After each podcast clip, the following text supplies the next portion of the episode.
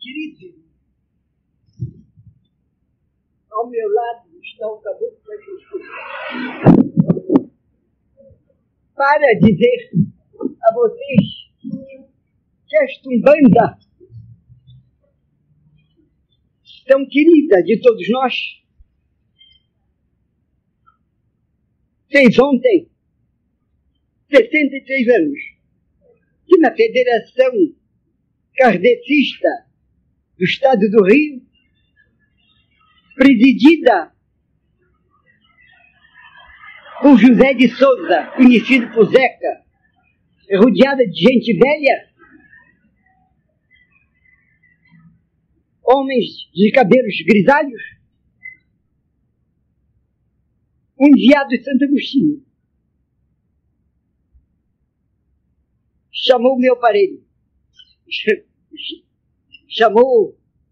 me chamou para sentar à sua cabeceira.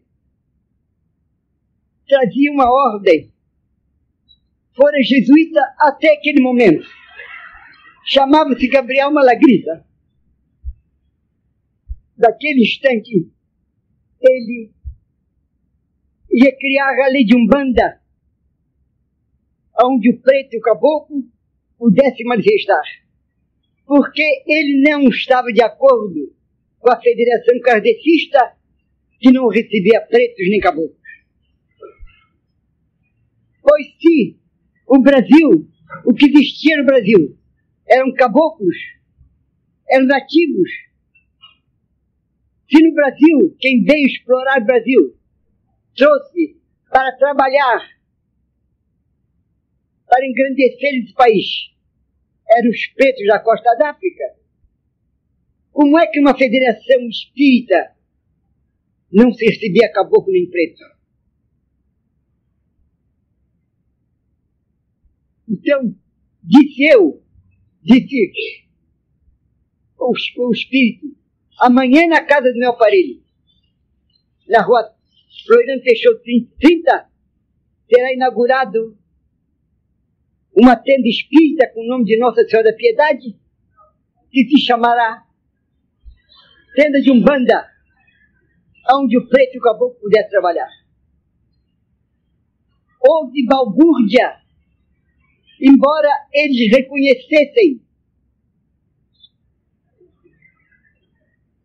a minha dignidade que eu trazia, mas eu era muito moço, pois tinha feito 17 anos, e por doença fui levado à federação, porque os médicos não me davam jeito.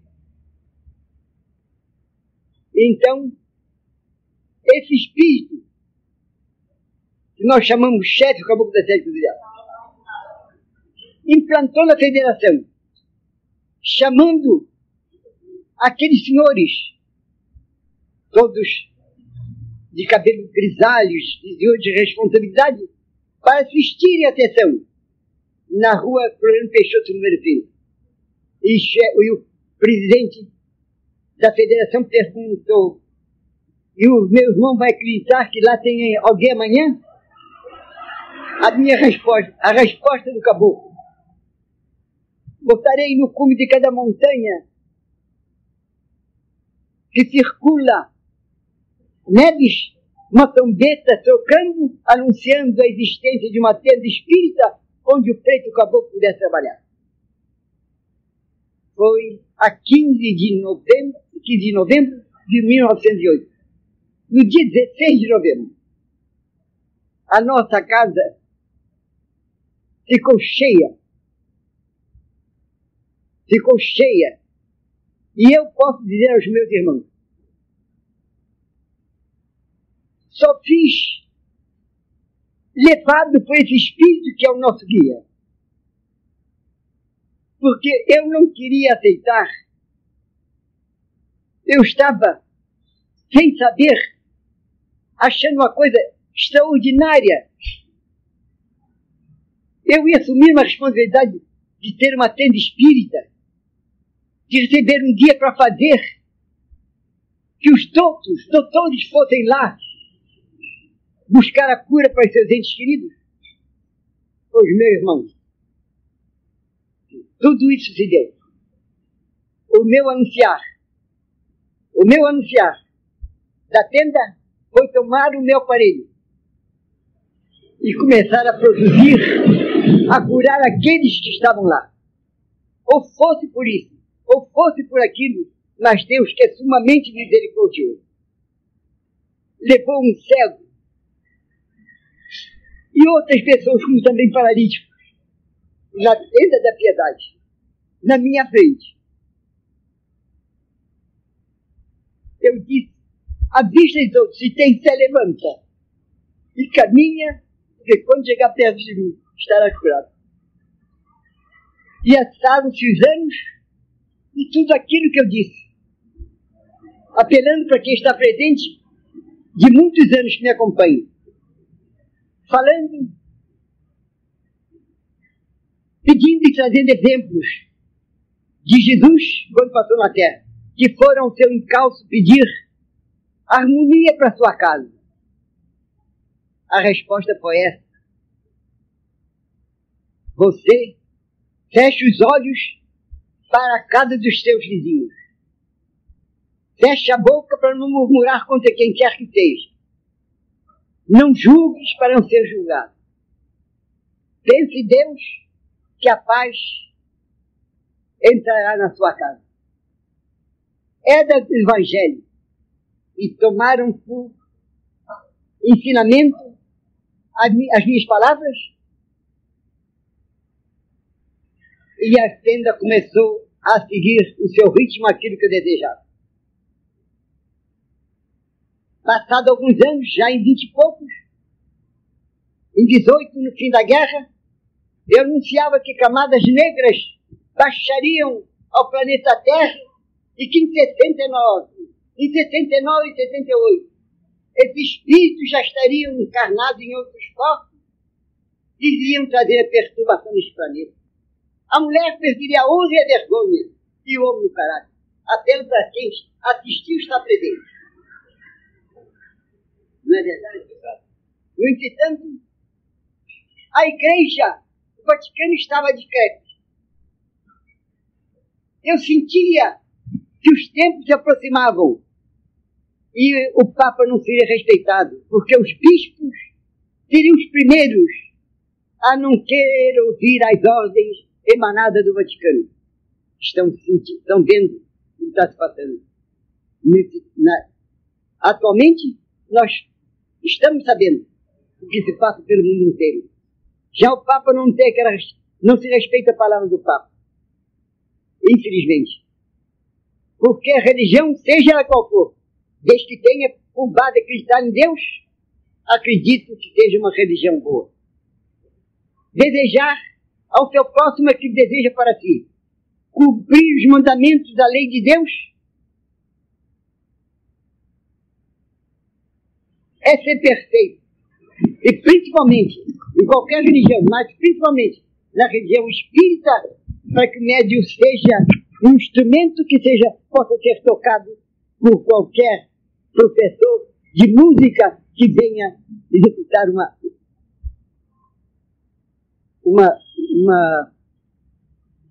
qualquer coisa, uma valsa, qualquer música. Por isso, meus irmãos, criei 7 tendas na capital da República, no Distrito Federal. A primeira foi criada e entregue à nossa irmã Gabriela. Mais tarde, 2 anos ou 3 anos depois, passei para o Zé Meirelles, que era um deputado federal, que foi em busca da cura de sua filha. E a resposta do velho pai Antônio: vai à tua casa, no último canteiro, vai arrancar, mexer a terra e encontrar umas raízes. Vai cozinhar essas raízes e dar à tua filha, que ela está curada. Era a batata da Angélica, porque não havia, naquela ocasião, flores. As batatas estavam somente debaixo da terra. Foi um esteio, foi um elo, foi um braço direito para me ajudar, para que essa Umbanda chegasse ao ponto que está chegando.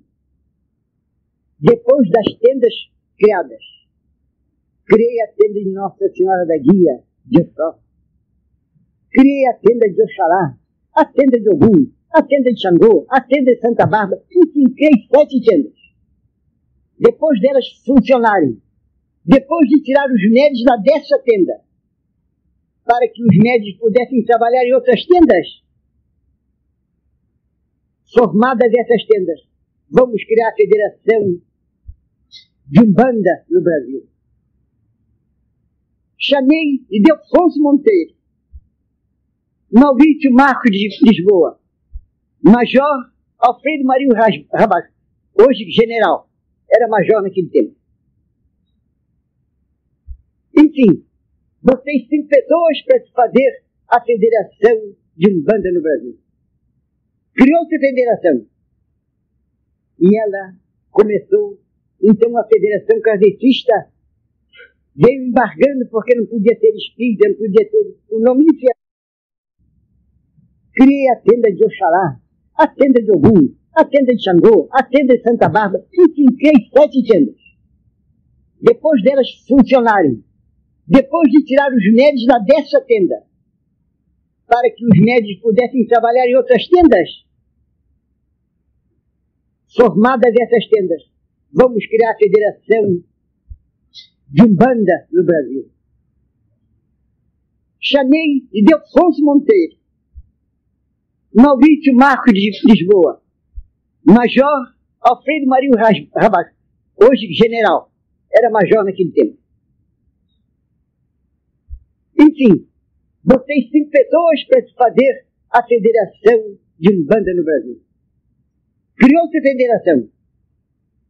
E ela começou, então a Federação Kardecista veio embargando, porque não podia ter espírito, não podia ter o nome de essas coisas do mundo, mas a Federação de Umbanda foi criada e está funcionando. Mais tarde, a Tenda da Piedade continuou a trabalhar, contando com a assistência deste aparelho que falo. Continuou a produzir,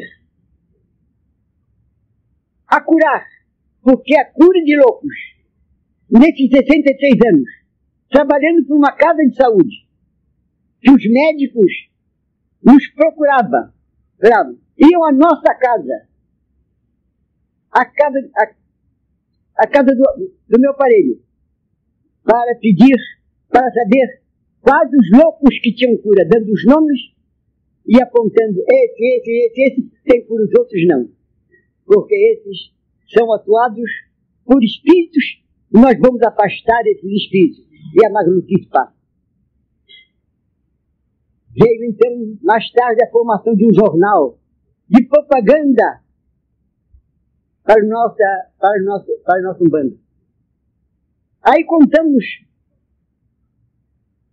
com o secretário da tenda, Luiz Marinho da Cunha. Contamos com o Leal de Sol e outros, que eram fervorosamente espíritas pelas coisas que ele sentiu e pelas coisas que ele recebeu das graças de Deus transmitidas por nós à sua pessoa. E, meus irmãos, a Umbanda continua. Nasceu em 1908, na Federação Kardecista de Niterói.